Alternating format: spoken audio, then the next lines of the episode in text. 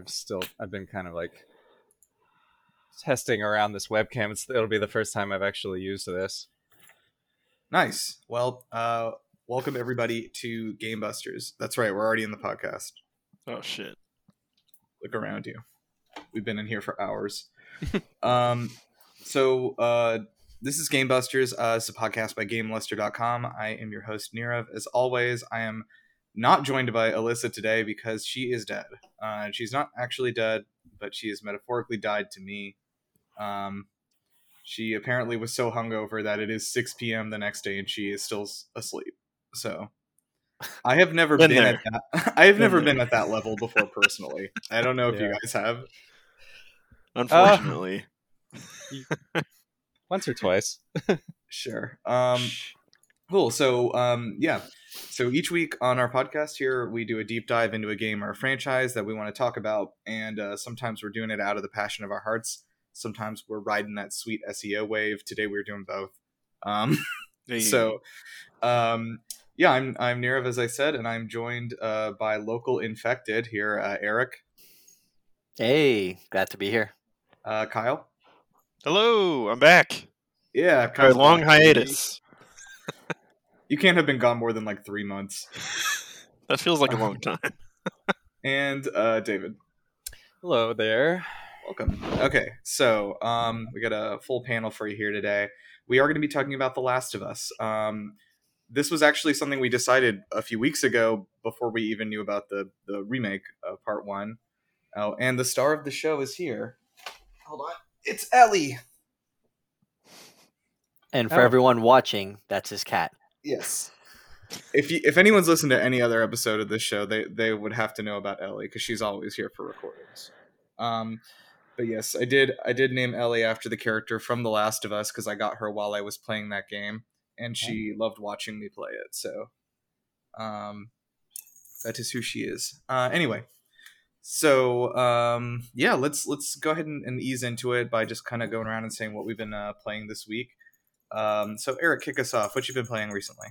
Well, yesterday I started, um, and and I for some reason I can never say the name just right, but I started the Quarry, the Quarry, Yes, the Quarry. quarry. The Quarry. Thank you, thank you. Started that last night. Uh, I did a stream for about two hours. Had about you know a couple people in there. We were having a good time. It started off very strong, and I'm in the uh, chapter right now where we're getting, I guess, to know each of the characters so that we can feel bad when they die.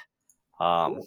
yeah, so it's so far it's a lot of fun. Um, it's Awesome. really well done, and yeah, it's it's um I am time. I'm so excited for that game. I've talked about it a lot. Like Until Dawn is like still at, on my my top of all time list, and I'm very excited for a proper follow up to it. I'm playing it tonight with a friend, so I'm excited. Uh, nice. Not personally Um, played any, but I know the Easy Allies uh, streams are very fun with those games. Yes, they are very good at them. Um. Okay. Cool. Uh, Kyle, what you been playing recently? Ugh, playing too much. Um, still playing Elden Ring a bit. It hasn't really hooked me as much as Dark Souls did, so it's kind of a Tisk slowly tisk. going through that. Um, also playing Civ, like Mm-hmm. always. And I finally got back to uh, Nier Automata uh, this week. Um, took I took a little break from it because I was playing too many single player games at once. So I wanted to finish Crosscode first, and now I'm finally getting back to it. So it's it's got pretty good. nice. How how far in are you? Um, I'm at like the Forest Kingdom Are you on A or B? A. Still. Okay. Yeah. So you're still like barely into it. Yeah, pretty much. Okay. um. Yeah. And uh, yes, that is one of my favorite games. With Nier Automata, I, my my goal was to get to the point where I could buy all the trophies, but I never got that far. Yeah, you can buy the trophies with in-game currency. Um, I'm assuming it's expensive. I don't actually know. I never never bothered, but um, yeah. Well- Apparently, there's a trick where you can, you know, buy a certain amount, then reload your save, and then continue to buy them until you go through them all. Ah, Mhm. Uh-huh. I did just discover that you can uh that you can upgrade your weapons with the things that you pick up. I've just been selling Jeez. everything. Yeah, it is an RPG, so you're gonna want to get better weapons. Uh man, I love later late later in the game things get like so wild and like I love that like when you get hit, like parts of the UI disappear and stuff like that. like it's hilarious.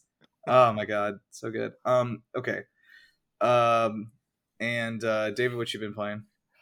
Uh, I play Fortnite pretty regularly, but I don't. I'm not like a hardcore Fortniter. I do my dailies, and uh, the new season just came out, so it's been kind of fun just exploring the new map, which is uh, a lot of it's still the same from last season, but they they had like a, a good chunk of the map is now this like real colorful, um, like post uh, the the uh, I forgot the the thing, the big thing that shifts reality. But um, it's like a bunch of big mushrooms, and it's all purples and greens, and it's it's real nice vibes there. Um, and that's been fun. Uh, you know, I, I kind of use Fortnite as a chill out game at night after work or whatever when I don't want to get too hooked into a story or a long gameplay. I'm just like, I'll do some drops, and that's Mhm. a good way to relax. Um, and then I beat Rogue Legacy 2 Hmm. uh, three days ago. Um, I think I my playtime on Steam is probably a bit off because I, I ended up leaving the game open quite a lot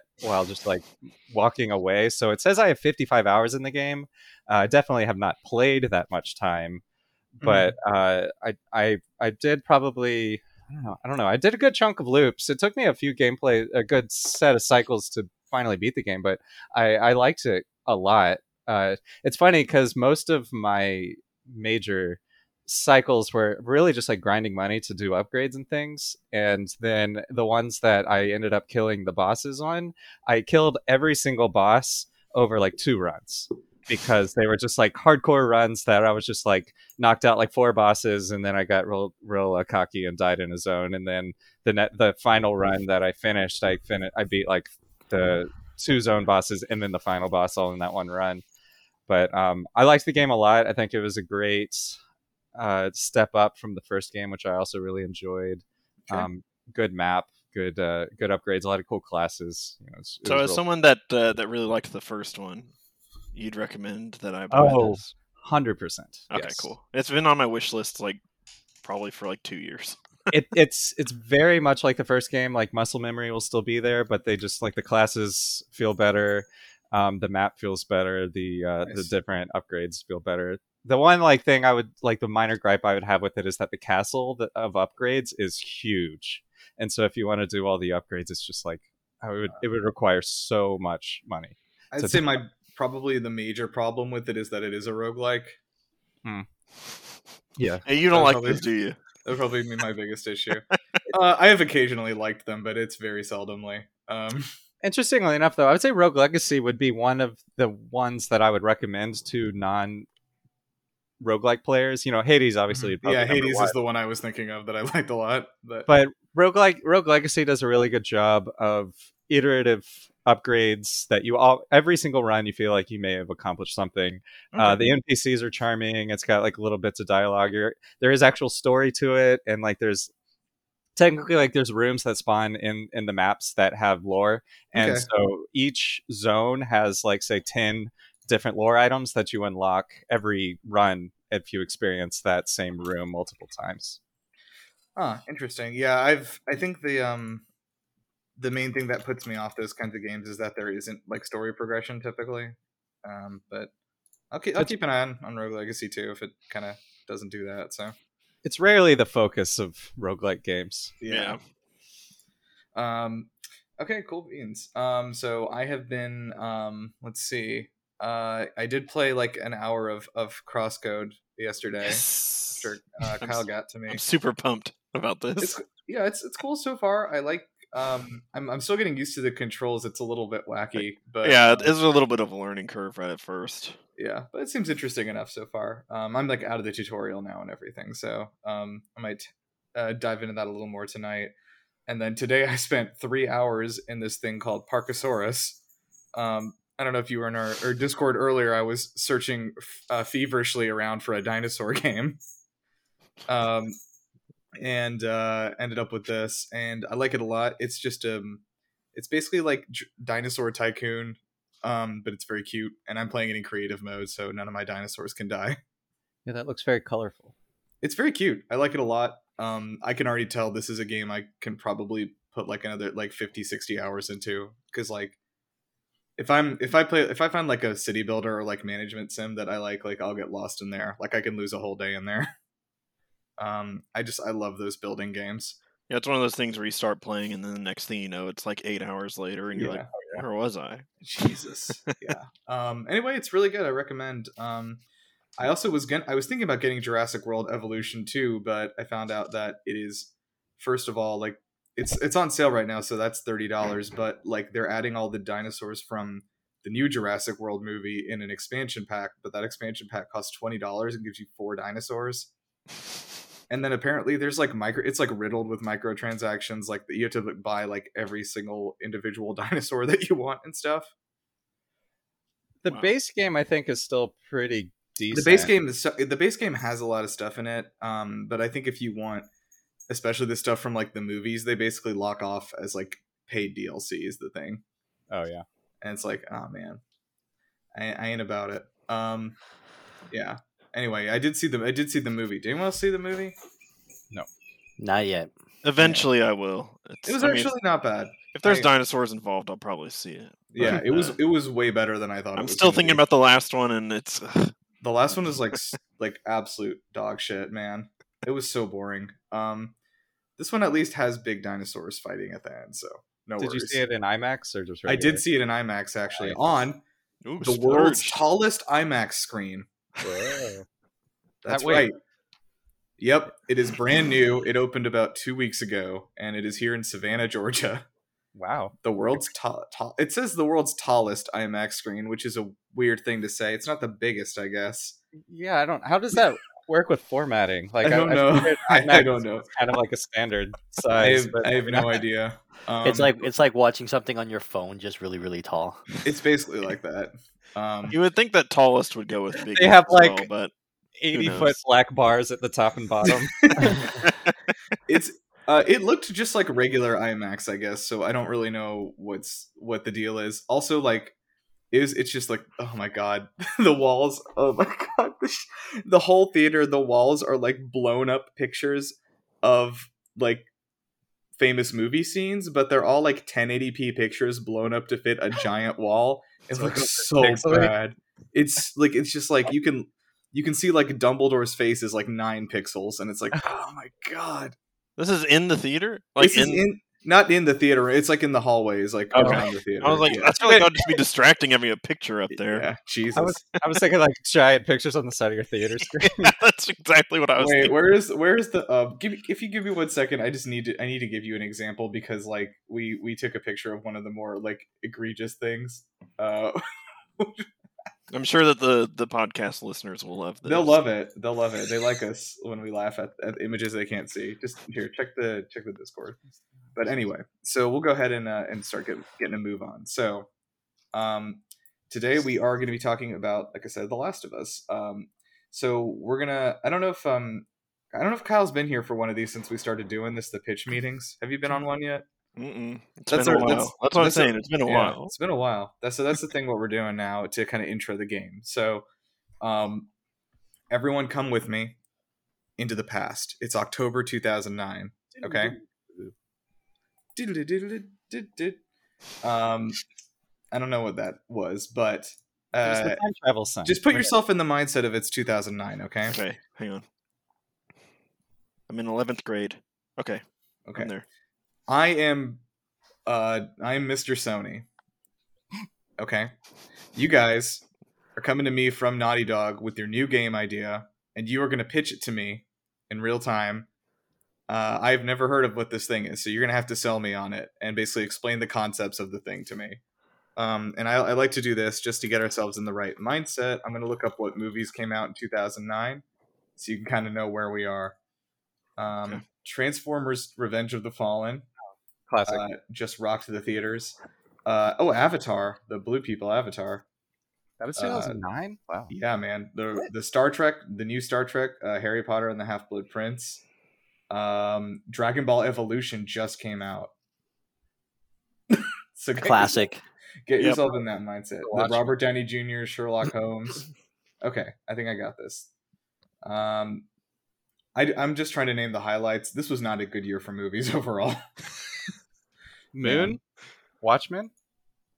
Uh, was Watchmen that year? I don't see it on here. I mean, I'm just looking through Google. Anyway, so put yourselves in that mindset. The Knowing with Nicolas Cage. Oh, see, now that's the that's like That's the good shit. Yeah. All right. So you guys, are, you three guys are uh, coming to me from Naughty Dog. Uh, all right. All right. Thank you guys. Uh, thank you for coming here. I, I hear you're very excited. We're really, really excited to see what you come up with after uh, Uncharted 2 was such a huge hit. Um, you know, uh, want to see what you're going in a little more serious direction here. So, uh, what do you got for us?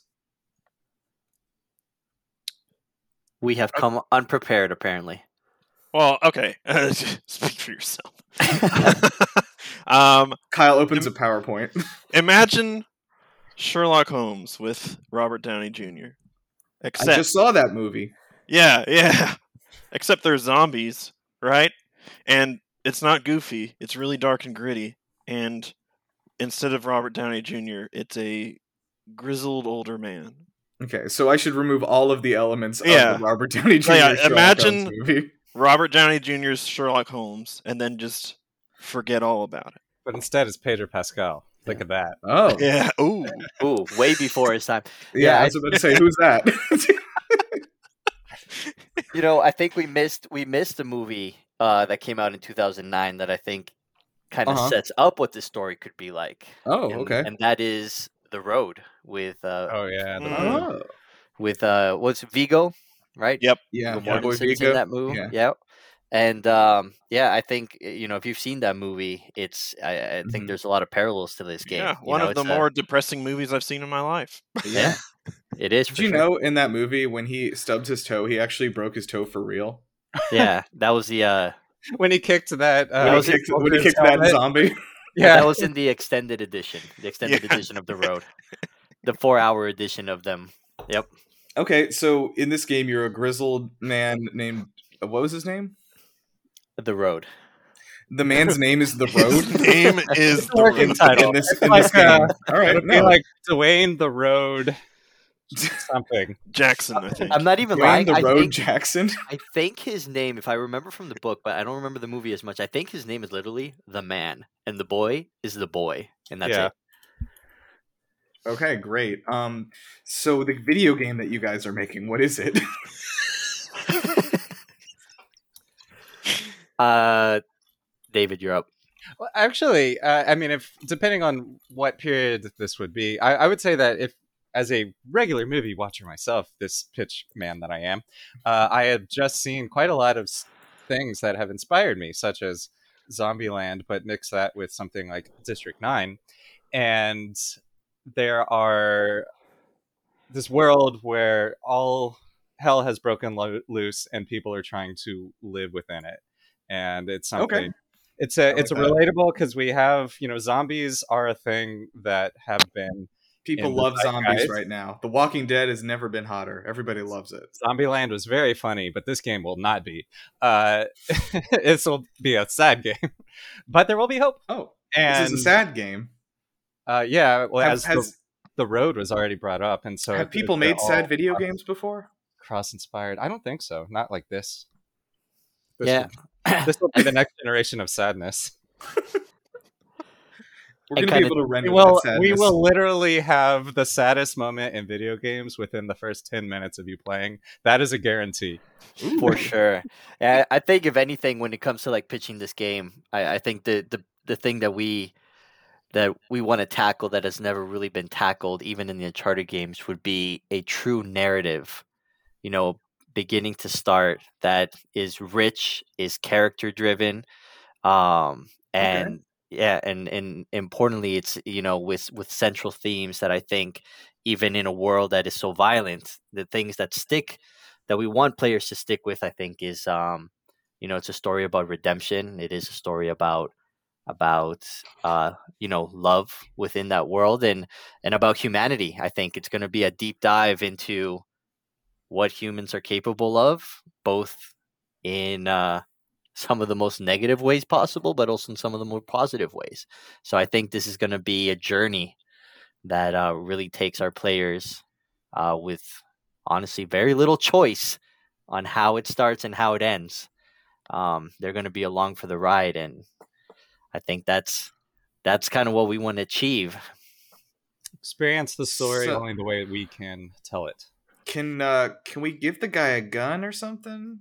Oh, for sure. Oh, it'll be a shooty shooty for sure. Oh, okay. There, there are waist high walls. Trust us. Okay. It's getting Wait, scared. I was like, what Can is I this? throw a Can I throw a brick at somebody's head? Uh, you can. Plenty. Okay. Bottles, can. bricks. Okay. That's all I was looking for. Actually, funnily enough, I, what just popped into my head back in 2009, right? Yeah. Yeah. Uh, this great movie that we should pretty much parallel with our narrative structure, where uh, an old man ha- goes through like some serious trauma and then deals with it by uh, living with a younger person that maybe helps him cope. Uh, The Mhm. Pixar's Up maybe Okay. is a good inspiration point. It will have. Rather than balloons, we might have zombies, but it is going to be very similar. is there going I- to be a talking dog in this one too? Uh, check my notes. I I mean, it is a video game. yeah, it'll it'll be all in his head though. Okay. well, so only only Joel can hear the dog talk. yes. Oh, by the way, his name's Joel. I've just named him.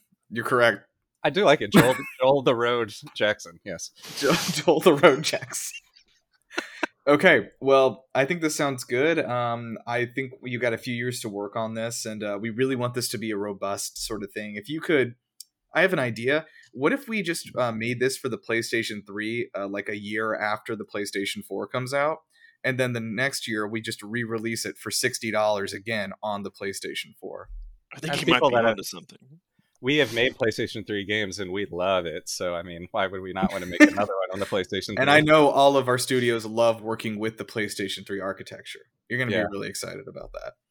Uh, okay, great. an so yeah, so let's uh let's get on it, and I'm sure this game and uh, like all other PS3 games will be preserved for generations to come. All right, great. Thank you guys for uh we've you've been greenlit. Congratulations. Wow, Uh, that Let you guys handle pitching games from now on instead of so uh, just to sum up, uh, to quickly give an idea, Improv. if anyone hasn't um, doesn't know much about this game, um, players will you know take control of this character Joel, who's a middle aged man, and he's basically escorting this fourteen year old girl named Ellie across a post apocalyptic world, um, trying to find the potential cure or create a potential cure rather for the zombie disease. Um, this is a fungus based zombie disease, which is uh, I really think is cool and is is the thing that I think keeps it from getting like drowned out by the like tons of zombie crap that we have um and kind of like lets it stand on its own. Um ellie uh who's the you know sort of secondary character um the deuteragonist i guess is uh immune. She's the only known like immune person to this zombie disease as there always is in one of these. And um, basically it's a story of these two trying to get across the country to um, somebody who can help essentially. Um, yeah so it's it's like far after it's set like long after the outbreak 20 years later. Um so like the apocalypse has already happened. It's almost it's almost like it's come and gone um in a way but like the the zombies are still very much there. And yeah so uh just to uh before we get going into the actual like development cycle um if everyone wants to kind of like say like when they played this game and like kind of what their like uh initial like reaction was to it very briefly so like eric Yeah. Um. So I enjoyed. Uh, I grew up playing Nintendo, and and when the Wii came out, I transitioned over to the PlayStation Three, and and the games that kind of sucked me in were like Dead Space and Assassin's Creed, and some of these kind of bigger, more narrative-driven type games. Bioshock being another one that I absolutely loved.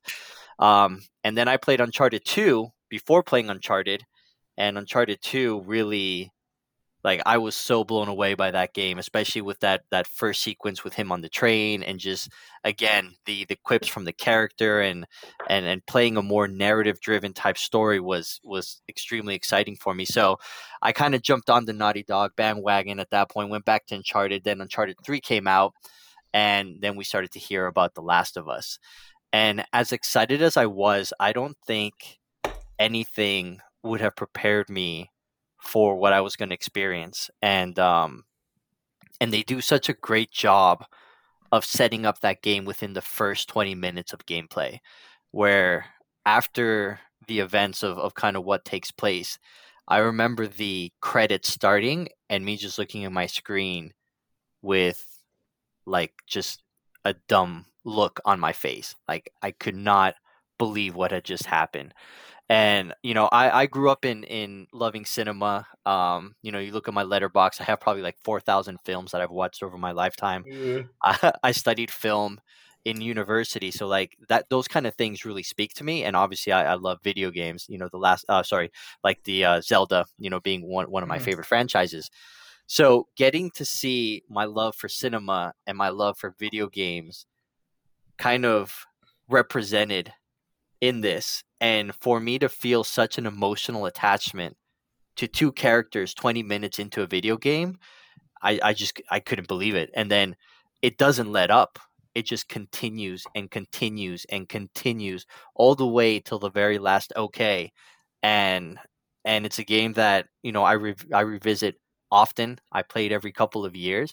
And no matter how many times i play it it always feels fresh. I always discover new conversations new things that happen and um it's it's easily my favorite game of all time Wow.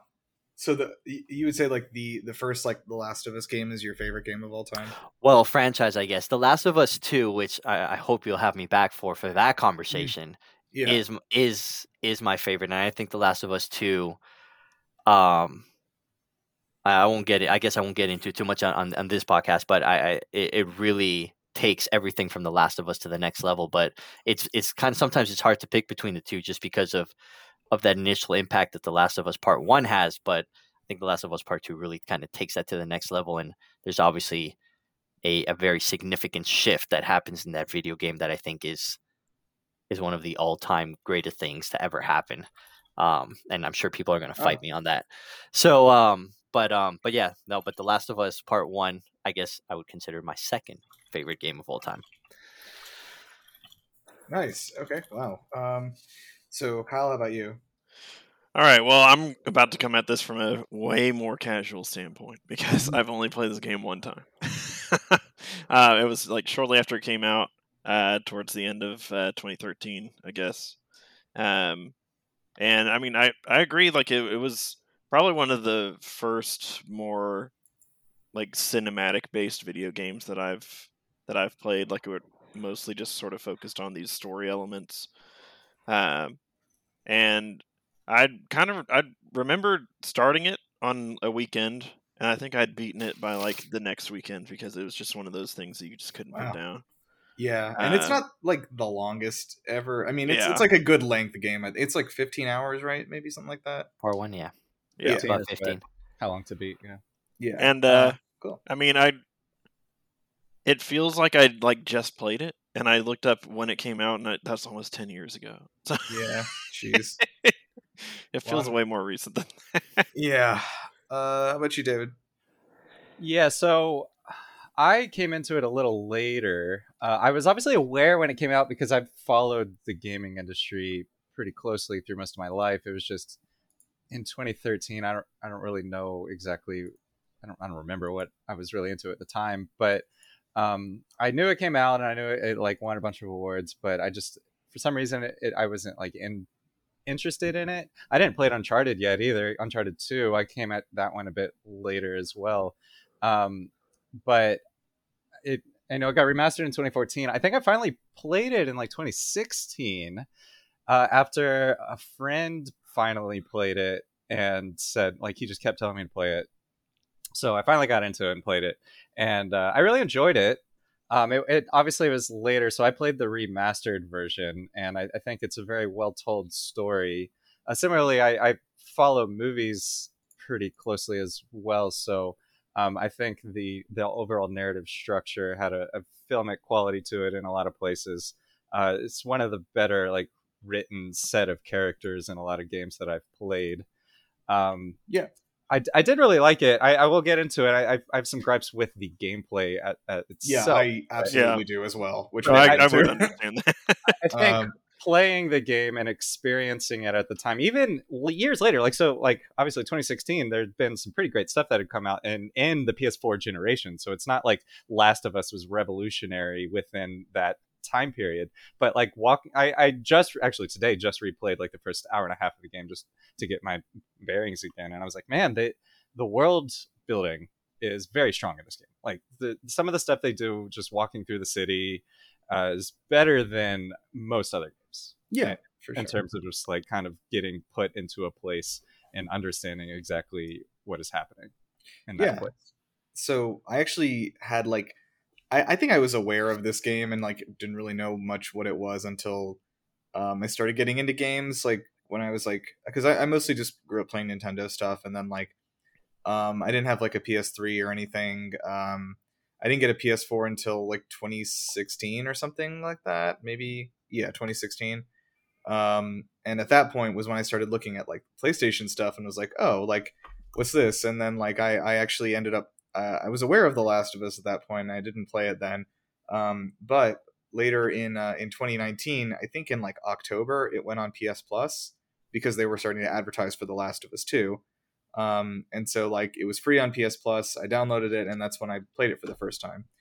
And uh, so yeah, I, I did not touch this game until 2019. Um, but um, and that is also, of course, when I adopted Ellie. Um, right, right around that time. So I think from for me like coming at it from like a perspective of like what were what were games like in 2019 and then coming back to that like yeah I, I have some gripes with the gameplay um especially some of the shooting stuff like um but i mean outside of that like it was an it was an amazing game. Like i i think i also went through it in like four or five days or something like that like most of it over one weekend um and i, I was like really sucked into it so um yeah let's uh let's let's get into the uh, the development part of this. So i found something interesting real quickly on the on the story though was that like in the original draft of this story ellie was actually supposed to be joel's daughter uh like his biological daughter. And then like after they wrote out the story and were like this like makes this like is like preventing the character from developing they like kind of went backwards and were like what if his daughter actually died?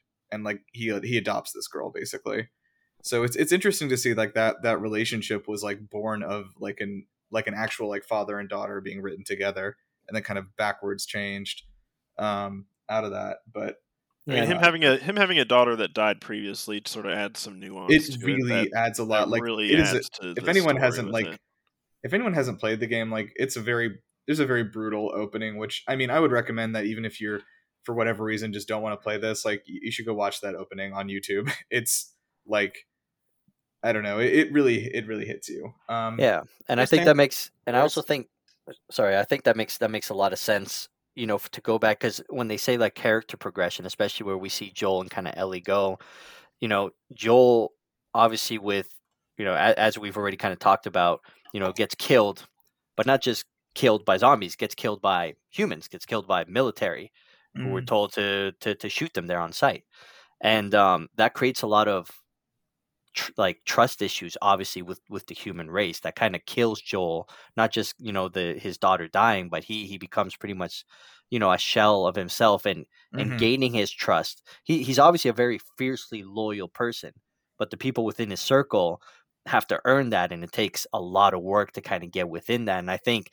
that character progression that re- you know whether you want to call it a redemption arc or kind of getting re in touch with himself or his human side that that ellie kind of is the catalyst that brings out in him you would you would essentially lose that whole side of the story um, and i think it was a good choice that they made because you you would essentially miss out i think on one of the the the best elements of what what makes the video game shine Yeah. Um, so they began development, like we said, in 2009. Uh, it was codenamed Project Thing. I don't know why. I guess that's fun. The Um, Thing. But they they began immediately after releasing Uncharted 2. Um, and so this was the first time in Naughty Dog history that they actually split the team to do uh, two different projects at once and hired in a bunch of people of working on Uncharted 3 and The Last of Us at the same time. Um, so in order to run these teams smoothly, you know, they they basically like um, assigned new directors besides the heads of studio, and this is when, of course, creative director Neil Druckmann uh, stepped into management um, to direct this game. Um, so he was the creative director, while Bruce uh, Straley was the uh, game director, which were like two different positions at that time. Um, so Straley had previously worked on all the Gex games, which is incredible. um, uh, Crash. Team Racing, uh, several Jak and Daxter games, and Uncharted 1 and 2. Uh, Druckmann had been working on all the previous Uncharted games as well as Jak and Daxter uh, as a writer. So he'd been working in the story and writing department basically up until now, and he was kind of stepping in to take a, a management role. Um, so this is an interesting idea because the um, the story for The Last of Us actually begins like, or the, or rather, the birth of the story uh, that became The Last of Us began in, in 2004 uh, when Neil Druckmann was in college. He was a, a student, and uh, there was a project where basically they were allowed to present a video game idea to director George Romero, who is you know the Night of the Living Dead director. Um, and so Druckmann's idea was his main inspiration was Ico, which you know is like sort of a um, uh, when when did Ico come out? It was like a while ago, um, like 2002 or something, maybe earlier. Um, it's like the it's from uh, it's like the precursor to Shadow of the Colossus, basically. 2001. and 2001, yeah. 2002. Um, like and actually, you know what? When I asked if there had been a sad game before, I think I think that's what it is. Shadow of the Colossus is the other Oh, one. yeah. Shadow's good. Um, so yeah, they he also developed the character Joel based on the lead character from Night of the Living Dead. Um, he had this idea in his head of who this character was going to be. Uh, he was a police officer who was tasked with protecting a young girl for the duration of the story. Um, but um, yeah, due to the lead character's heart condition, players would assume control of the young girl and reverse the roles. Uh, that idea kind of ended up getting scrapped a little bit, but um, eventually, uh, a few years later, that would turn into the idea for The Last of Us. So um, I'm sure people have heard this because people talk about this a lot. The initial idea when Druckmann drafted the story was that the infection could only spread to women. Um, Right. This was like shot down by pretty much had- everybody at the studio as He had just watched Children of Men, and he's like, Yeah. "Yeah, got a, I got an idea." yeah, uh, probably probably good they shot that down. Um, but uh, Probably. yeah, probably. um, And it, it, i if I remember correctly, I think he had mentioned at one point that uh, they were actually interested in doing a new Jak and Daxter game, which I'm sure the fans will be Mhm. pretty upset about. Uh, but they couldn't really justify splitting up the studio into two teams oh, okay, with a Jak and Daxter game. So they they wanted to do something bigger, a new IP, and that's that's where they got, um, I guess the the permission to split things out to work on Uncharted. And I think at that point it would have been Uncharted three and The yeah, Last Uncharted of Us. three. Okay, wow, Yeah. that's that's good to know. Um, so Interesting. Uh, it's just a side note. You mentioned um, the original code name Project Thing, and they went to um, uh, Romero. You was there like the thing similar ideas that they were going for, oh yeah, or, interesting. I don't know. or, or just not I don't at think. all? I think it might have just been a fun name. I don't know. I don't think this ha- the story doesn't feel like it has a lot to do with the thing, but maybe. I, I guess with those, I mean, I know it's, it's John Carpenter, but I, I, I kind of relate them a lot with the zombie stuff, um, and, and similar mindsets. You you could see like there's calling it Project Thing, it maybe trying to tap into humanity and just like that, just exploring people and how they interact with each other, and given like when they come to a head and that kind of Yeah. Um, yeah, so like as as I said, like Neil Druckmann basically had this idea in his head, very vaguely of this from this pitch that he had for for George Romero back in college. In 2006, he watched a documentary, uh, Planet Earth, which featured a segment on the cordyceps fungi, and he said basically like when he saw that that segment, the whole the whole thing clicked into place. Like he had the story, Clicked. and oh, clicked. Eh. I can't. I don't know how to do the thing. To do, yeah, whatever. I don't know if anyone can do it Uh, besides a yeah, clicker. I, I guess we'll have to get a real one on here. Um, so the the cordyceps fungi is a real fungus that does basically what the virus does in The Last of Us. Um, however, in real life, it really can only take over insects. Um, it doesn't usually have the ability to take over more complicated neurological systems than an insect. But uh, yeah, it does exactly what it does. It, it takes over the brain. It rots the the creature out like from the inside out, growing like basically like fungal blooms out of its body and turns it into a, uh, a like carnivorous drone, basically.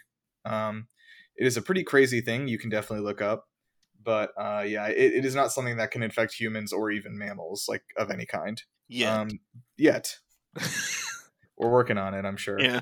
Um, but yeah, Druckmann basically had the idea, like, what if it could? What if it could infect humans? And that's basically where the entire thing came from. I Yeah. love the enemy design in this game. It's very interesting. Yeah, it is really like it's very memorable. Like I, I mean, like I, I will. I'm not gonna ever forget. I think what clickers look like.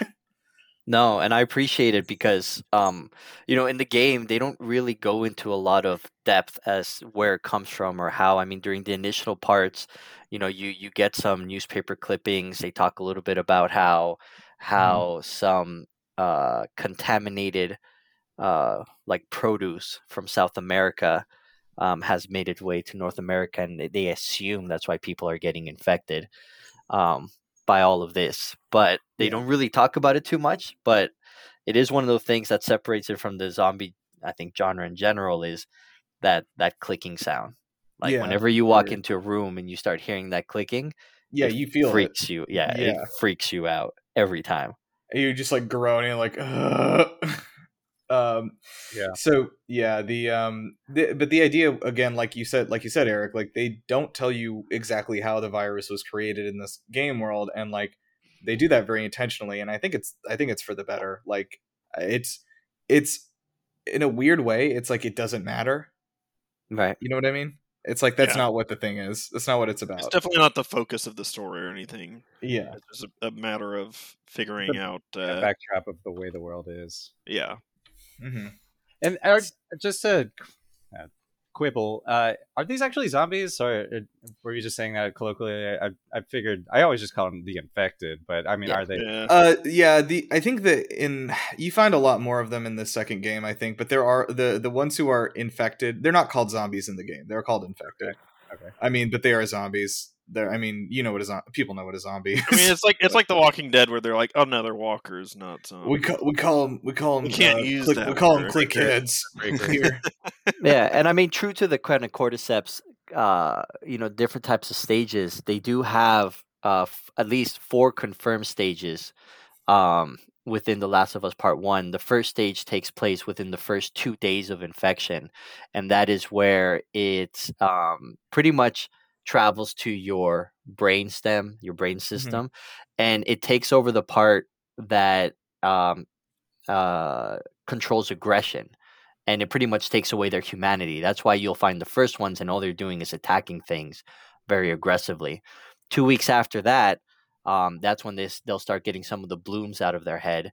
Um, a year after that are the clickers as we know them, where they're completely blind and completely bloomed. Mhm. And then they're they're the uh, bloaters, which uh, apparently I found this out today because I didn't know this. Takes a decade, so ten Jeez. years. And at that point, the infection is so bad that it creates like the armor plates and the spores around them and everything. So that's why, in, even in the game, they mentioned like, wow, like a bloater, like I haven't seen because they're rare because Yeah. it would take 10 years for that to kind of, kind of take Yeah, place. kind of hard for an infected to just sort of be off on their own for ten years, having Yeah. that build up. With the Yeah, That's typical. Sorry, just once you're dead, you're done though. Like like if you're a human and you die, you can't be resurrected or reanimated through this. Correct. Yeah, it's Yeah. a it's a parasite. Is what Yeah. it is. So it's a Yeah. it, it takes over living hosts. Okay. and you're not technically uh it's it's weird because you're you're not technically dead when you become one of these things it's like um i mean it's it's the same way if you're like in a permanent like vegetative state like you might as well be dead. You're like you the person are gone but like your body's still running like the neurological and motor functions are still going you know? So it's not it's not like a zombie where you're like literally being resurrected. It is a virus. Um and um yeah so but uh yeah i liked um I like that druckmann cited here that he tried to take inspiration from the 1918 Spanish flu uh, pandemic, uh, which was certainly the last pandemic that's ever happened. Yeah, it's a good thing that we've wiped out pandemics since Yeah. then. Weird. I love. He's like, I gotta go really far back to to look for something like this. Nothing like this could ever happen again. And um, yeah. So anyway, but yeah, he did want to. He studied kind of the social reactions to the the last pandemic we had in 1918, uh, as far as like uh, social structure collapsing, uh, paranoia, threat of extinction, et cetera, et cetera. What could that be like? We'll never know. Mhm. when um so when writing the script down, uh, Druckmann had uh, tried to exclude fancy dialogue and tried to keep everything very conversational. Um, I will say one thing, and like I've I've screamed a lot about the especially the story of The Last of Us Two, which I do not like very much. I think it's extremely well written. Like I think the dialogue is like some of the best like in like game dialogue and most natural flowing dialogue I've ever heard. Um, so I, I think they completely hit the nail on the head doing that. It doesn't feel like a movie, uh, even. It, it feels it feels more natural than a movie because you know people don't talk in movies like they talk in real life. Um, but I think they did a good job on that. Um, feels human. You know, Yeah. There's a lot of Yeah. games try to do that thing where characters talk to themselves, like where they're saying their thoughts out loud. Like microphone. they- they're like, "Oh, hey, this is a thing I'm looking at, and this is what I think about it." And you know, obviously, with this year, Horizon kind of comes into mind where people I get kind of annoyed with Aloy oh talking, Oh my God. expressing herself out loud a lot. Don't even Yeah. get me started, please. you can definitely go overboard and i think with games like that where you're one character uh it, it can be a lot especially when you're commenting on like things you're picking up all the time but last of us it feels very natural when characters say stuff to themselves so that they can voice their thoughts so that in, in a way that the player can hear them it doesn't feel weird most of the time Yeah, and I don't know, like there's different ways to approach that. Like in this game, Joel and Ellie speak to each other, and of course that's why it's so natural the whole time. Um, and you're able to get so much exposition about everything you see so naturally that way, which I'm a big fan of companions in video games. Um, it makes things a lot easier for exposition. Um, but yeah, I, I don't know. Like I, I just think that they did a good job on the writing. Um, I will say that he uh, Druckmann said he took inspiration from The Road, of course, um, City of Thieves, and the film No Country for Old Men as his major writing inspirations. So checks out. Yeah, and I think I think that's something that plays so well, and they, they did it so smartly. I mean, ninety percent of the game, there's a companion. There's there's a few sections, obviously Ellie during winter, and, Right. and Joel when he's looking for her. But like those moments when they're not together, you actually feel that silence more, Mhm. and especially after that traumatic experience of her having to fight David, right, and going into fall.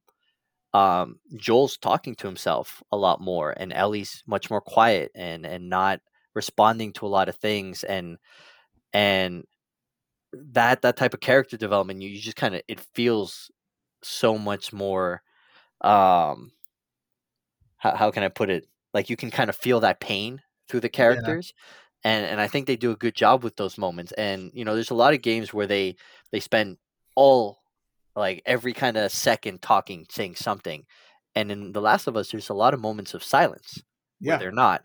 And I think they do a good job of of making whatever they are talking about meaningful, Mhm. and um and it's always kind of getting more and more of that kind of character development. Something that I appreciate. yeah. The um, I think they do a really good job with the um, like making the silence. Uh, I, I think the the silence is like strategic, basically. Like when things are quiet, like they're quiet for a reason. Um, I don't know. It's it's good sound design, you know. Yeah, and it's Um, also kind of like you know different character. You have um, uh, and his name ex- escapes me right now. Of course, it would Bill, right? Mhm. Bill won't shut up. The whole time you're with him, he's always complaining, talking. He hits himself. He does this. He's talking to you, whether you're listening to him or not. And it's Mhm. it's kind of part of that character development, not character development, but like part of those characters as well. And and I think that's cool. right. quirks yeah And so yeah, the major theme, of course, pushed through this game is that like life goes on, right? I mean, and that that's like captured so brilliantly in the last scene, which I think is one of one of my favorite video game scenes ever. Honestly, the end of this game, like, and it's it's such a small, simple thing. It's not even that complicated, but like I don't know, it's just so well done. Um, when they see the giraffes at the end, like Yeah. it's a great moment it is really nice because it's like um, I also d- saw that they initially tried to use uh, zebras and they said it wasn't really working. small I'm just imagining them staring at zebras like from that same vantage Yeah, point. like- Like, yeah, "Oh, like, zebras down Is that a here." horse? Are these Oh, horses? binoculars. I wonder if at all, like, um, you know, especially with Jurassic Park, kind of back out. But obviously, in the first Jurassic Park, you have that scene where being attacked by the T Rex, and then they're up in the tree, and they get like the big brachiosauruses that kind of come over to them, and you have like that very kind of soft moment in there to break the tension. Mhm. I wonder if they they they were inspired by that at all to use giraffes, or I don't know if I'm reaching. Yeah, they, they say uh, what I have here is they said they were replaced because uh, by giraffes due to the gentleness and elegance of giraffes, which whatever. Giraffes look a lot like those what bronchiosaurs. They do look a lot like they the di- yeah the dinosaurs. The I mean, we all know that giraffes aren't That's actually close. real, so that adds like to the true. mystique. it does of the add to the mystique. And it look and they do revisit the zebra idea though, not in this game though. Uh, I'm trying to remember in the second game. Is there a spoiler free way you can remind me where the zebras were? Uh, ye, not spoiler free. Okay, I don't remember there being zebras in the second game. Damn. Spoiler big- alert: there may or may not be zebras. Okay. There's a yeah, there's a pivotal moment in the second game right at the middle. Okay, I will. I will. I will Google it in a, in a little bit. Um, man. Okay. So anyway, um, Druckmann has also talked about that he was inspired by the wars that were taking place in Syria and Afghanistan, um, and kind of was thinking about the children of these countries as kind of a template for Ellie, like somebody who grew up in a war zone and has never known any other kind of life. Um, and so, yeah, I mean, I, I think that's something you see in this character who is obviously like mature beyond her age, um, has seen way too many things, has done way too many things. Um, yeah, I don't know. How do, so, how do you guys feel about like this? Is something I will also say. I think The Last of Us broke some sort of a barrier that there was because I think like writing, especially like children characters in video games, up until this point had been like very not great. um, I think I think Ellie is a great example of like a well written like, and I mean she's 14, she's a teenager, but like still the like I don't know, like a believable human person of that age. You know yeah, what I mean? like and sort of like the mannerisms of someone that might have like had this be their entire life. yeah. Uh, I, I Yeah, I- think it, I think it was really well done.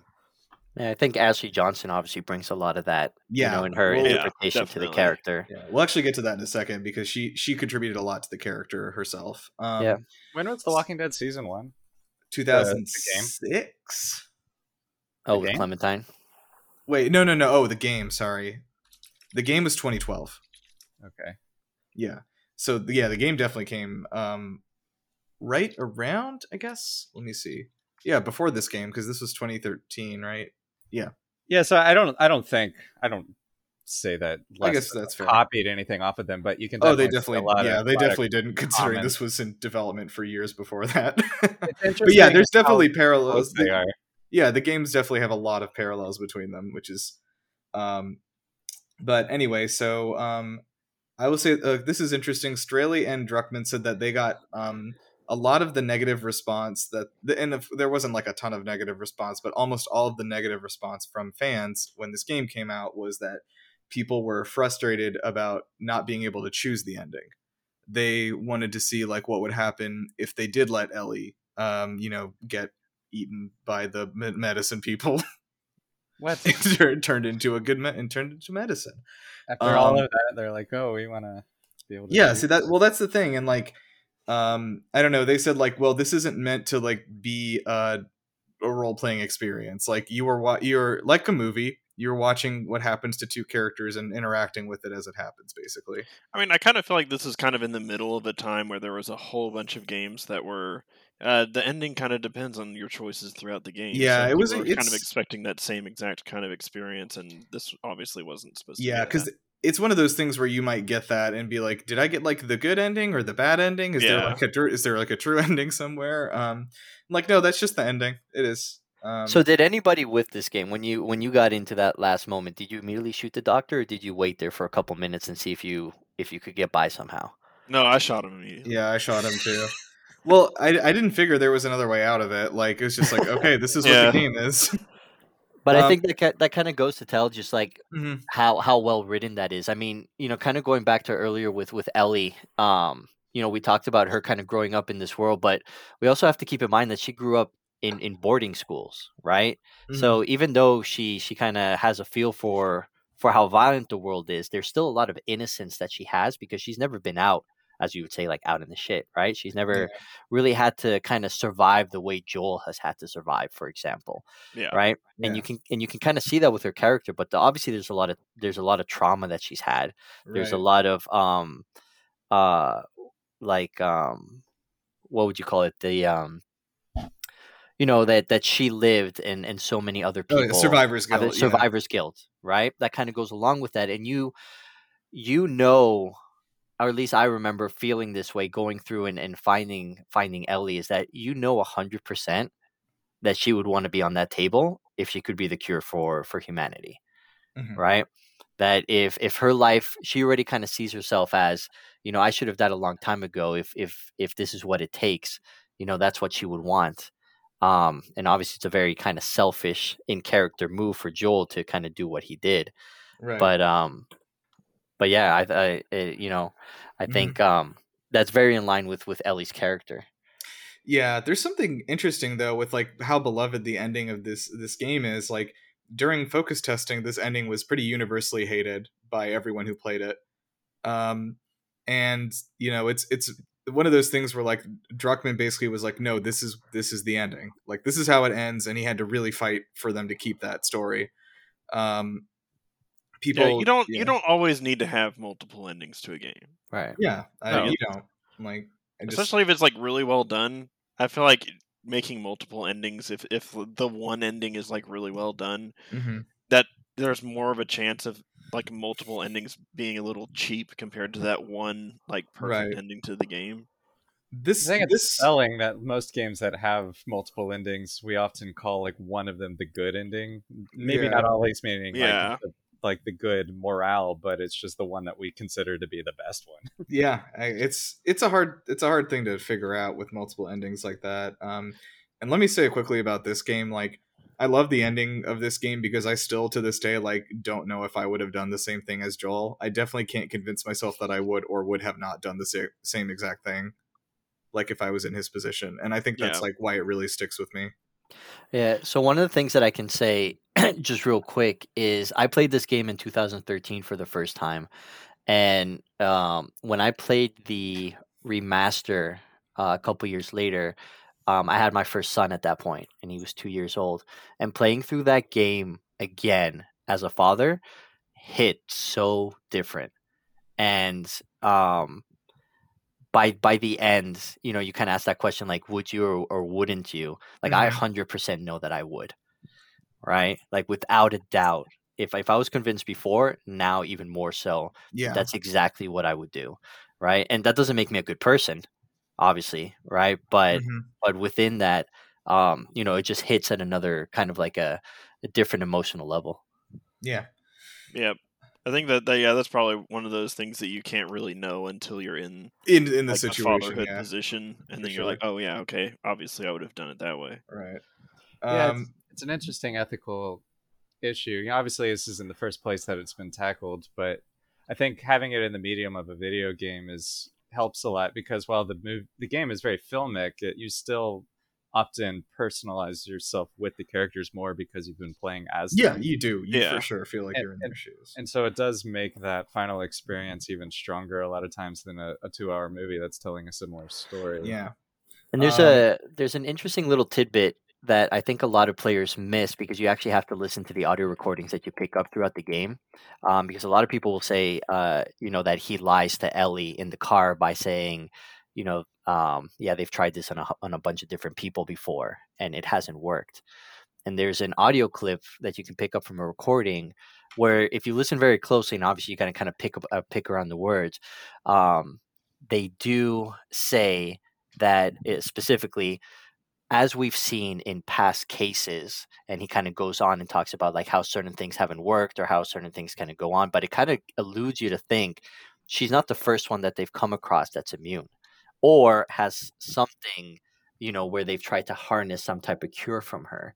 Um, and at the end they even mentioned that all um, you know hopefully with ellie they'll be able to because at least all those sacrifices will not have been in vain right Mhm. um, so Joel telling her at the end that like, you know, it, it, it didn't work or they've tried it before and they haven't been able to make it work um, is more of a half truth than maybe a, a complete lie.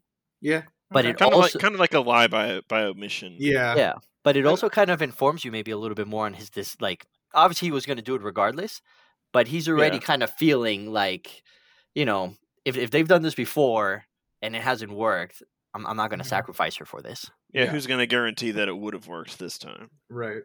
Yeah, to your Uh, question earlier, I, I personally like when I was playing through the end, I still had a hard time with like killing everyone along the way to rescue Yeah. her because like you know I, I understood the plight of the character and so like getting in the mindset of Joel, I could say like yes he would potentially do this, but like me personally, I would feel really bad like going through and especially like, killing the doctors in the room because they were just like they were trying to save humanity. Like that was literally all they were doing. Like they were they obviously they would kill her, but you know they were doing it with the mindset that this sacrifice will help everyone. And so, like going in and shooting them it was hard for me to do. Yeah, It's no, it was hard for me. I like reacted badly to it. I, I remember my face just being like locked up and just like stoic for like the entire time. I just Yeah. like was like I I like and I, I agree, like I, I mean like it's I feel like if I was in that exact situation, I feel like I probably would do the same thing, but I also hundred percent agree it was the wrong thing to do. And it's just like it is what it is. Yeah, I, I I mean, such, and a, that's- such a good thing to yeah, it's it's a That's like the moral quandary part of the Yeah. of the ending is that like yeah, this wasn't the right thing to do, but still he wasn't going to let that happen. yeah, yeah. obviously. And I and I almost hate to bring this up, but like real world real world mm-hmm. examples now, like ten years later, tells us that even if they harnessed the vaccine from her, how many people would have taken the vaccine, right?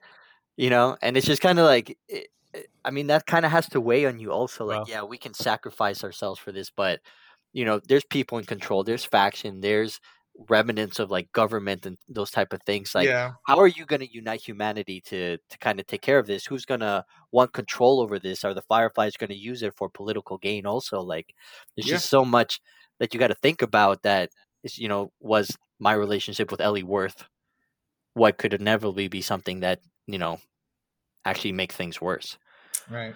So uh, we got to keep moving because we're running up on an hour already. Um, so uh, yeah, uh, of course, Joel and Ellie are played by um, famous veteran voice actors uh, Troy Baker and Ashley Johnson, um, who also did motion capture for this, uh, full facial motion capture and, and body motion capture. Um, so one thing before we get into their uh, contributions is the whole thing with um, the uh, space stealing incident. um, Elliot Page. Yes. So Elliot Page, back then uh, Ellen Page, uh, accused Naughty Dog of ripping off their face for the character of Ellie, because in the original trailers, um, you can go back and look at these pictures and stuff. Um, similar. Ellie, sorry. I said it looks similar for sure. It wasn't Yeah. similar. When we saw those first pictures, everyone said, "Oh shit, Ellie Page is in this." Yeah, I mean, I, I it's not just I'll similar; it's identical. yeah, It's- I'll admit. yeah. Whenever I was first playing this game, I was like, oh yeah, this is obviously Yeah, uh, Ellen Page, now Elliot Yeah. Page, uh, and I, I will say that the similarities are definitely there. it's Oh, yeah. something. Yeah. So um, after this happened, Naughty Dog did revise the character's face to make it somewhat of an, a, a more look like Ashley Johnson, who was the actor playing her. And if you look at those two images, they look like different people. And like the the one that's in the remastered version does not look. I mean, it looks kind of like you know Elliot Page, but not really. It's like this is a different person, at least. Yeah, and they Um, evolved it for the second game, and now that they're going back to uh to Last of Us Part One, you can even see they tweaked it even further. Yeah, right, right. Um, so uh, Naughty Dog claims that this was a complete coincidence, um, although I do not think anyone actually believes that. not um, at all. there were accusations that Naughty Dog had actually stolen the model that Page had been using for another 2013 Sony game, which is Beyond Two Souls, Right. where they- they did actually do motion uh, body and face capture for and had a model in there. Um, Page went on to Reddit uh, like a boss and posted about this and said, "I guess I should be flattered they ripped off my likeness, but I'm actually acting in a real vid- another video game called Beyond Two Souls, so it's not appreciated." Um, a representative from Quantic Dream, who is the creators of that game, said they probably inadvertently were inspired by Ellen Page, but indeed they had to slightly change the model so that it wouldn't look like Ellen Page because indeed we have Ellen Page. Um, Page has uh, professed continued displeasure with Naughty Dog for this incident, and but never took any sort of legal action about it. So, um, but in- interesting, interesting sort of thing. But uh, and again, the character's name is Ellie. I mean, come on, guys. It's like, try, Yeah, try I a mean- little harder next time. Even even now, I think I call I called um, I said Ellie Page instead of Ellen Page. yeah, I think you did. because it's so similar. like Um, in high like- school where like you the like copy similarities- someone's homework and you just like change your name, but instead you just change one letter of your name. Yeah, the similarities are already there, and then it's like also her name's Ellie. It's like, wait, what? so um as far as baker and johnson went they contributed greatly to their characters this was not a simple um acting characters that were created by somebody else. Um they were really instrumental in rewriting uh, dialogue improvising dialogue um changing and creating characters behavioral habits their speech patterns all of that kind of stuff. Um a lot of the di- a lot of the ambient dialogue between the two is improvised. Um when you're you know like as we said you're walking and they're just talking to each other about whatever they're looking at that's that usually is just uh, Baker and Johnson just talking to each other in a booth. Um, so um, it feels very natural and conversational because it is. It's just people talking to each other and they're not reading a written script. Um, so uh, Druckmann also said that they wrote they wrote and recorded way more dialogue than would be needed for the ambient sections, and then just like kind of cut out the parts the ones they didn't like. So they have a lot of they they have a lot of extra stuff on the cutting room floor for that. Um, That makes sense. That's probably like something that Mhm. helped a lot with the natural feel to it. Is you just Yeah. like overshoot and then use what. What Yes, flows better? Yeah.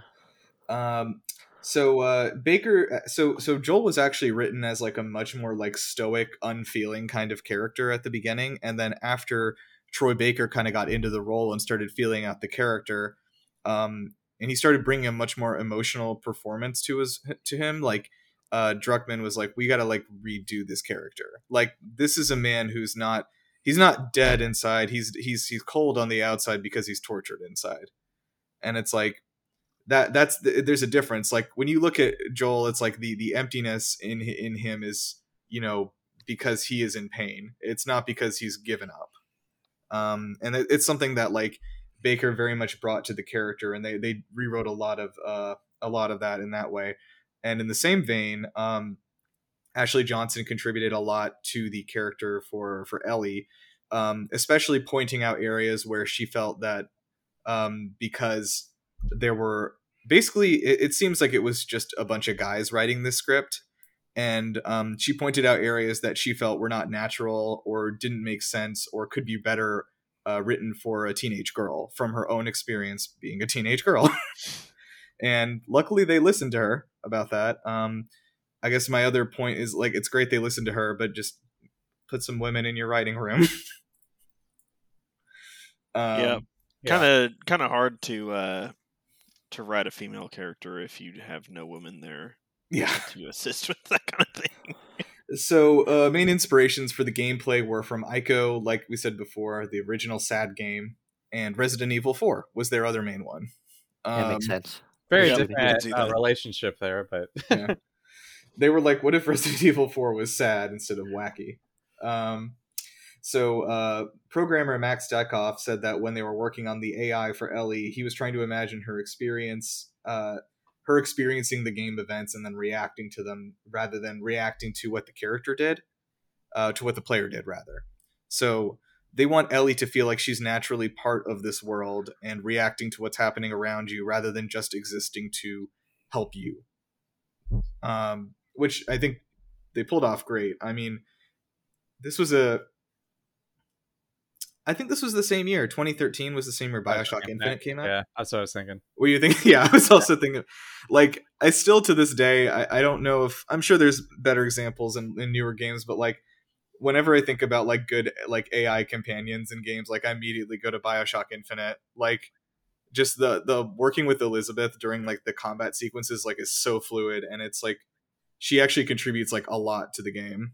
Um, but anyway, Yeah, I think more recently, like God of Yeah. War. Oh yeah, God of War is a good example. Yeah, yeah. a Half Life episode where Alyx is following you. It's good. Yeah. Um, so yeah, they they purposely did not include boss fights in this game, and they wanted to also tone down Joel's athleticism. The original draft of this uh, story had him basically being Nathan Drake, uh, climbing, you know, a hundred foot tall statues with one arm. um, but uh, they kind of like dialed it back from a more fantasy uh, thing to uh, a real guy. Just like what what would like an actual forty five year old man be able to just do? Yeah, that would have Um, been that would have not worked. it would not. yeah, have worked. I agree. I mean, it, Uh, that would just be them making it too much like Uncharted, like a game that they've already known. Yeah. worked. Um, so the uh, um, sorry. So when they were creating the look for the infected, um, the art team actually ran through several exam r- several things. The first one actually had them looking kind of like green aliens. Um, and then they went for traditional zombies, and then finally ended up on the uh, on the thing with the uh, the the fungal blooms uh, at the end of the day, which is good. Um, Yeah. Probably not would not have worked as well with aliens. I like to Little green men imagine what around. the game would have been with them, like traditional aliens, though. Yes, I think that would be funny. I think I, al- Oh, I was just gonna say I I love behind the scenes in art design where like in in some of like the the things that you would think of in your mind of like the greatest things of all time, it, it and then you look at like the history of how they were created. And you would be like, "Oh, their original ideas were pretty bad, and then they ended up making something that was awesome." And so, like, how did they? How did they get there? Was it like luck? I mean, I- a little bit, and- but it was just like also just like smart, and they stumbled on something that was perfect. You know? Yeah, I I learned this in our our Splatoon episode. This is something I, I always love to remember is that the original like version of Splatoon when they were just doing when they just did a tech demo, everybody was playing as blocks of tofu with faces, and because they thought of the idea for Splatoon with like the squid thing came like so late in the game. They made most of the game without any squid stuff in it. Um, but like they the the second draft of that game basically had uh, the characters being Mario characters and um, that was supposed to be a Mario game for some time while it was in development. And then Shigeru Miyamoto, as he does, walked into the studio and was like, "No, throw it away, throw it in the garbage, try again."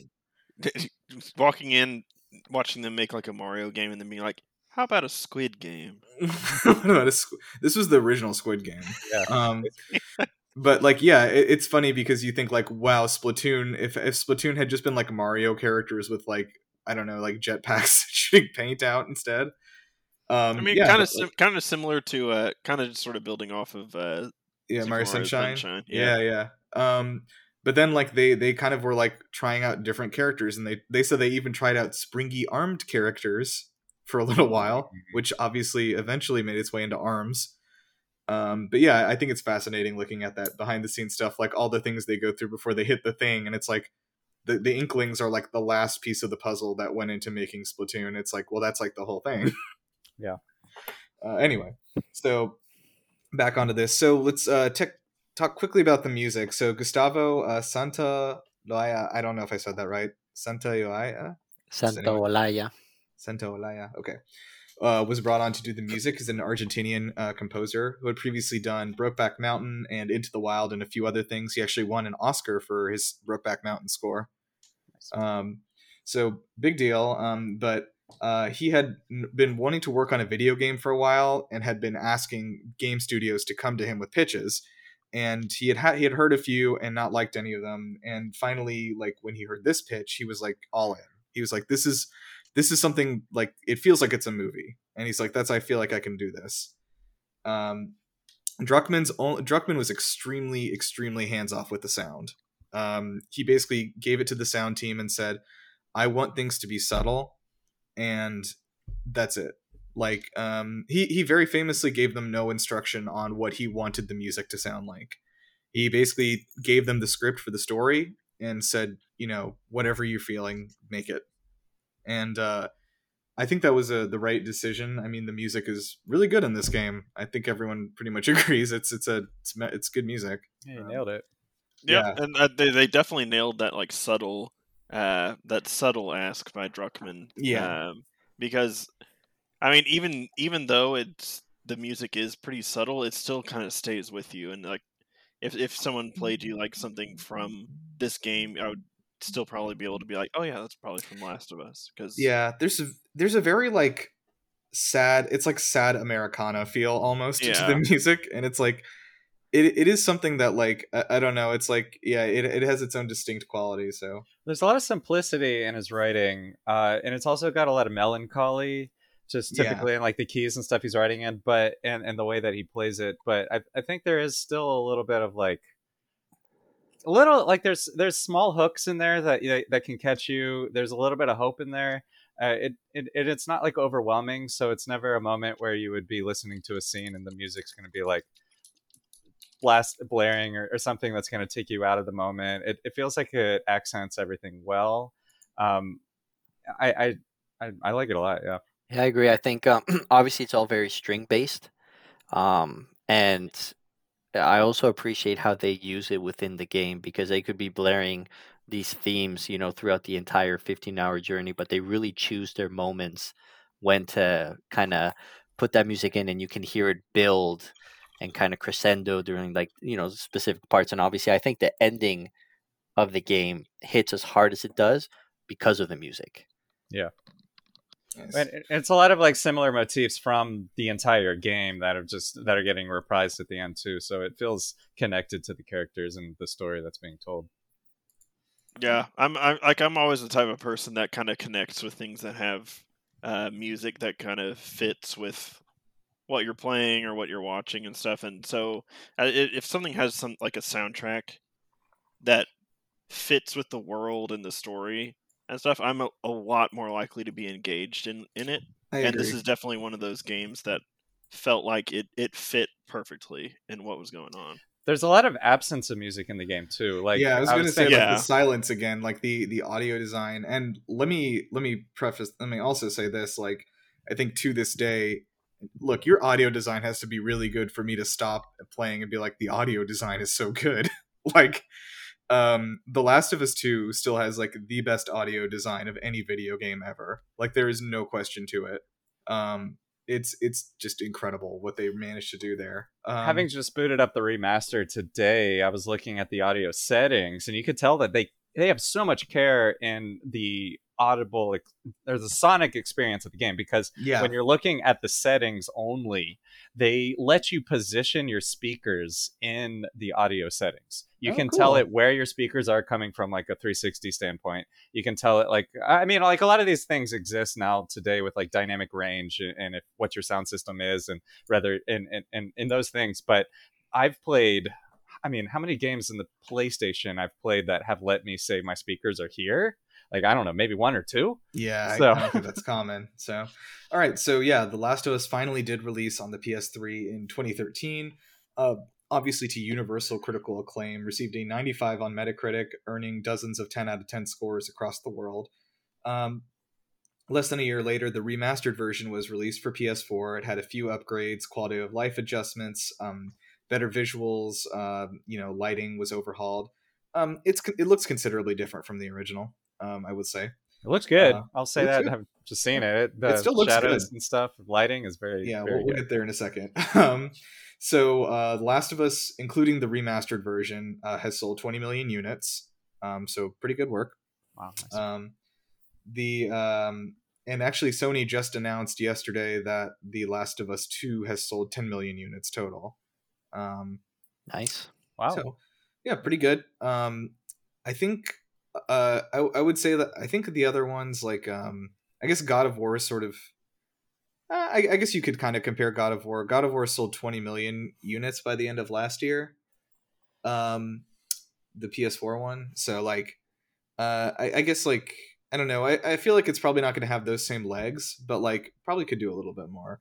And I am 100% sure The Last of Us 2 is going to come to PC as well, so I'm sure it'll get a good few more units out of that. Um, so uh, let's see here. Um, the Last of Us 2, uh, sorry, The Last of Us Part 1, excuse me, the first one, it's back again. Yeah. So Great a timing. few days ago, yeah, a few days ago uh, at Summer Games Fest, um, Naughty Dog announced The Last of Us Part One, which is a re- like from the ground up remake of the first game, basically using the um, engine uh, and the visuals, the accessibility fu- uh, functions, the control upgrades, uh, gameplay overhaul from The Last of Us Two, and retroactively applying it to basically the story and world of The Last of Us One. Um, I believe be- that the actual full name of it is actually called The Last of Us Part One Remastered Two. Mm. Remastered second remaster. again. Uh, so that's coming out September 2nd uh, for PlayStation 5 and it's coming out later this year for PC. Um, so it's going to bring, uh, you know, 3D audio, DualSense haptics, stuff like that. Um, it will be 70 US dollars, so prepare. um, I'm already saving. yeah, I can't Um, wait to pick up ladders with hapti- haptics. jeez. This is one of those things for me where I'm like, I am never going to play this remake because I've already played this game and I'm not going to pay $70 to do it again. Uh, but it feels like if somebody wanted to play the game for the first time, they should play the remake version. Or for the first time since 2013. Yeah, I- even that. Hey, I've been waiting nine years for this. Um, so uh, some of the folks, this is the uh, the same folks who worked on Uncharted Lost Legacy have made this uh, this remake at Naughty Dog. Nice. So, um, yeah, uh, I think that uh, we have uh, we got we've got like ten minutes left. Uh, so I wanted to talk a little bit about the Left Behind DLC and factions. Uh, does anyone have anything to say about this? Well, I, I, I mean, rewinding a little, we haven't really Oh, talked sure, about sure. gameplay at all. we haven't. Yeah, I don't know there's if we so want much to crap get here. into that. Okay, yeah, maybe, maybe we might have to run a little long. Let's talk about the gameplay a little bit. Yeah. Uh, so I, as I mentioned at the beginning of this thing, I find, I mean, the gameplay's serviceable. It's it's not bad by any means, but um, I I find like in replaying it and and watching someone play it, the the forced sections of like city exploration where they make you do like little puzzles are not great. The ladder sections and the water sections in particular are what come to mind. Um, I, I, it's nice that they give you a little bit of able to walk around and there's things like that where I was like, oh, well, maybe they can touch this stuff up in another remake because they're the one that came out in 2014 on PS4 is very similar to the original in those regards. So they they basically took the same puzzles and the same execution and did it again. And it looks a little better. So if they could make some of that stuff a little less tedious and a little more just like as a, I, you know, man, the world is not meant to be fun gameplay wise, but I I still don't think picking up a ladder and taking it to a place so you can climb up a thing and execute it on something and then climbing back down that ladder and then picking up the same ladder and then slowly strolling to another place and setting it on the Yeah. target I mean, climbing it, up it adds and like nothing to the game. It, it happens a lot in the Naughty Dog games overall, I will say.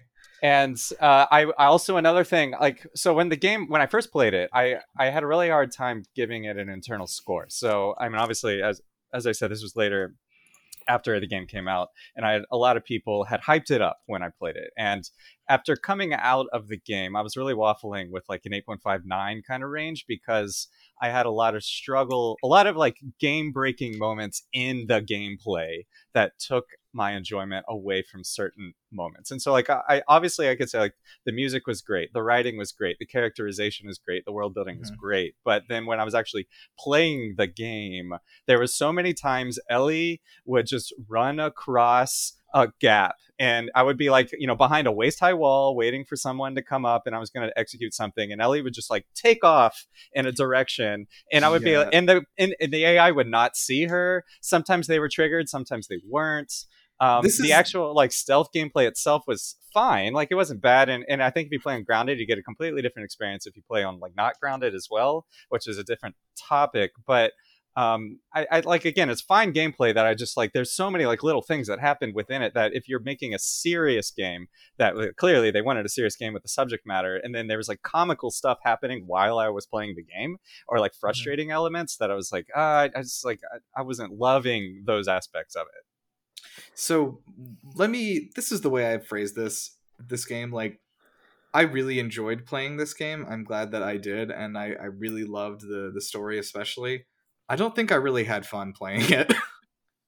Yeah, I don't think I would have described playing the game as fun. It like I'm not very good at third person shooters to begin with. They don't really click with me. Like be, first person shooters click with me just so much better.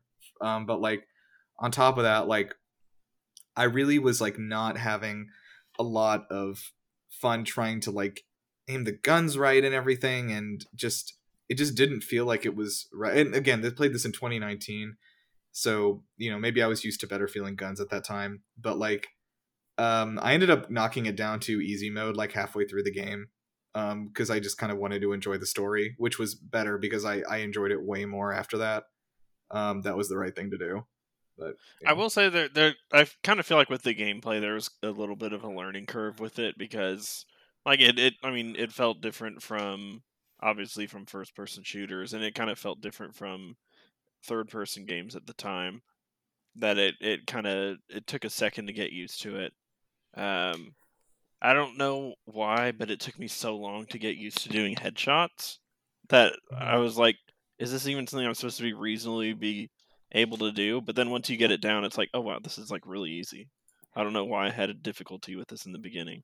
Yeah, and and I don't I don't disagree. I think um you know having played it first in 2013, um I, I don't think we had seen a lot of kind of the that kind of AR partnership that we have with with Ellie. So I re- I remember being very impressed when you know the type of thing she did, kind of like Emily in in in you know Bioshock Infinite. You know, getting you ammo and stuff like that. Ellie doesn't necessarily do that, but you know if you're getting attacked, she will jump on someone and stab their back and help you out. And there's a lot of like elements that kind of play in there that I remember being completely shocked, being like, oh my god, like she's she's actually participating in a way that that I haven't had before. Um, obviously that's dated now um, and and- you know I think some of those moments that that, that we kind of talked about kind of happen, um, but um, having beat it in you know survivor mode, in grounded mode, and all of those, you know you can get through the majority of the game without firing a single shot, right? And there's a lot of mechanics in there um, from you know you being able to throw a brick at someone and then immediately shank them do a bunch of different things where you're using the resources around you where you don't have to use a whole lot of ammunition. And um, I, I agree i mean I, I don't think i don't think naughty dog particularly is good at gunplay. I don't think they're good at it in uncharted i don't think they're very good at it in e- even in the last of us. I think headshots are are in general really hard to get um, but i think they do a good job with all the kind of different gameplay elements that if you take time to kind of learn and and test things out i mean granted you're going to die but if you test them out you'll actually find a lot of creative ways to take out entire sections using a lot of the stuff you have in your arsenal from the smoke bombs to the to like the nail grenades to the different types of Mhm. weapons that you have and and how to use them against people but um but yeah they definitely improved on that in the last of us part two. yeah to to that point i was gonna say like the the last of us 2 the gameplay is so much improved i literally i don't even know how to apply a metric to it like um the idea of retroactively fitting that to the story in the last of us one is exciting for that remake you know that's like that's really cool um i just like don't know i don't know. I never had an inclination to replay this game personally but um I, I will say like that was I obviously right now this week in particular, there's a lot of people talking about how needed this remaster is in, in the new engine. And I would say like most of our critiques are largely coming from like the yeah like i think they will be solved by exactly what they're doing and so like yeah. while the game doesn't necessarily need to be remade from a graphical standpoint or obviously not from a story standpoint i i think that the in the internal teams think you know they hold this game very high regard and so they want Yeah. they want to show it off as good as it can be. Yeah and i um, think i think with that new engine um most of my gripes with it i i mean again i i hope they completely rework those ladder and water puzzles but we'll see what happens yeah there. it'll be it'll be interesting to see because uh, i think uh, druckmann himself said that this is kind of the limitations that they had in the playstation 3 like this game will be what their initial vision was i see um so with with that said like you know whether they add more to i'm kind of hoping we get a little bit more story beats a couple more elements in yeah um, it would be cool if like the Left Behind DLC, which is something we're going to talk about just real quickly, which I think is probably one of the best DLCs that, great that I've ever played. Um, you know, kind of telling that not just Ellie's story that kind of adds so much to her character, but you also get some of the in between what happens when Joel was was um, impaled. Um, I'm kind of hoping they they weave that into the I was actual about. game. I was. I was literally about to say that. Like, I think it was. I think it's definitely possible they they just weave the Left Behind DLC like kind of like with of, Deus Ex, uh, human, con- uh, human, Yeah. uh, whatever. When they did that thing with the DLC, and they like kind of just shoved it in for the Exactly, because they they have said that the fall section of the game is much shorter than they originally intended it to be because they run out of time, they ran out of production. Yeah. Um, so even though I don't think we're going to get you know cut content that we've never seen, it'll be it'll be interesting to see kind of how if if they do flow. anything different. Exactly, that would be really cool to see. yeah. Um, It, de- it definitely looks like it's going to be enough to where I'm actually going to like re-buy it and replay it. yeah, I, like like what's different from whenever I played it like almost ten years ago. I definitely will. I just don't think I'm going to do seventy dollars for it. Is all. So, Well, so I, I've been wanting to replay the game again to like get a Mhm. fresh eyes because something that I was thinking like when we were talking about gameplay and how like you don't need to fire a shot, which was mentioned uh, most encounters. Uh, that it seems like a game that feels more rewarding as you play it m- more times because you you understand the flow of each encounter, you understand the structure of each encounter, where things are. Tackling them almost more like a puzzle than combat Absolutely. and and so like if you're playing it on a higher difficulty like grounded you know they limit your resources so then you really do have to fac- factor in those puzzles which is interesting but um obviously if you have your first experience was not that enjoyable there's very little want to do it again and and so i think i i've been i've been dragging my feet on replaying the game not necessarily waiting for a remaster just because I haven't gotten around to it. But now, like now the remaster is announced, I'm like, oh yeah, for sure, I'll Mhm. play it again. Yeah. so let's yeah let's try and talk about the DLC real quickly. I mean, it is a, it is a great DLC. Um, it basically follows Ellie from before she meets Joel. I think it's like is it like a year before she meets him or something, or two years or something. well, it's. I mean, it's it's it's very Does it have a date? soon before because at the end of the DLC, she's recently bit, and she's oh, okay. yeah, and when yeah. she meets Joel, she says like, "Oh, this is already a couple weeks old." So oh, this okay, is okay. this is gotcha. yeah very clearly after yeah. So uh, this also features her friend's name is Riley, right? Riley. Yeah. Yeah, and uh, the two of them are in this mall and everything. But I, I don't know if anyone wants to like kind of talk about this, but it's um how long was it? It was like four or five hours. It's right? well, your first it's- playthrough is probably going to be longer, but if you're going through it, it's really like a two-hour thing. If you I- can hit all of those uh, combat sections pretty Mhm. well.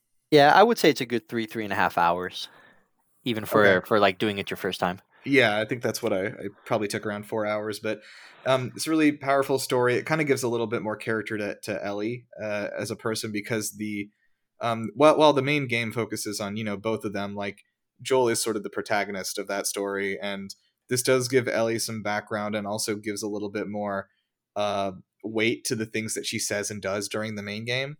Hundred percent. Um, and uh you know also um showcases like her her um sexuality in like a very natural way that doesn't feel like forced at all or anything. And it's like that's you know that's that's nice. I mean it, again this is one of those things like in 2013 it's like you just didn't see a lot you know?